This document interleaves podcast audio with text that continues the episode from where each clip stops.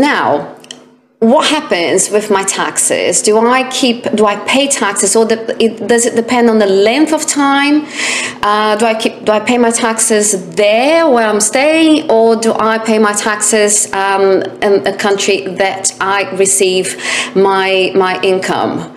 How does that work? I know it's very generic, very generic question, uh, very simple, um, but um, maybe it's not a simple answer. But um, yeah, what do you think? So I guess to answer your question specifically, uh, it really depends. I put people in three buckets.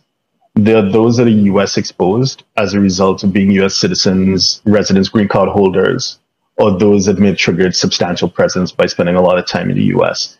There are those from Europe, and in Europe, I'm gonna, you know, in, in, include Britain, Canada, Australia, New Zealand and then there's the rest of the world, right? Okay. So I'll start with the first bucket. In terms of those who are from the US or exposed, US exposed, and including those, because we had a lot of clients that were trapped in the US during COVID. They didn't intend to stay that long, but they did, and they became US tax residents as a result of mm-hmm. triggering substantial presence, right?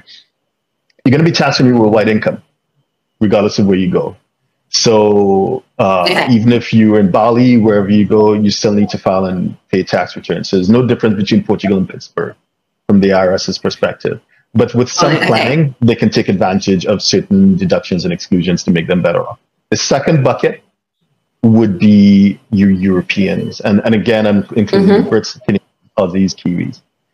They, uh, they can sever tax residents by just simply not being in their country. So jump on a plane, go to Bali, for example.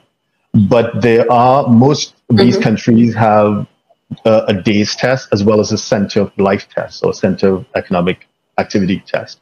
So even though you may be based in Bali, if it is that you still have substantial ties to the UK or to France or to whatever, okay. then you may deem the throwback rules apply and you may still be tax resident there. So generally speaking, one has to be very careful to do the right things to sever ties. And then the third bucket will be the rest of the world. And all they need to do is jump in a plane and leave, and they should be fine. So those, okay. those generally speaking, how it works. Yeah. Okay, that's from tax perspective. Oh, thank you. I thought I thought it would be much more complicated to answer this question. So if you're a six, seven, or eight figure investor, entrepreneur, or business owner who needs a tailor made solution from a qualified team of professionals, we can help you achieve the international lifestyle, the freedom, and even the tax savings you're looking for. Visit us at htj.tax and live that international life.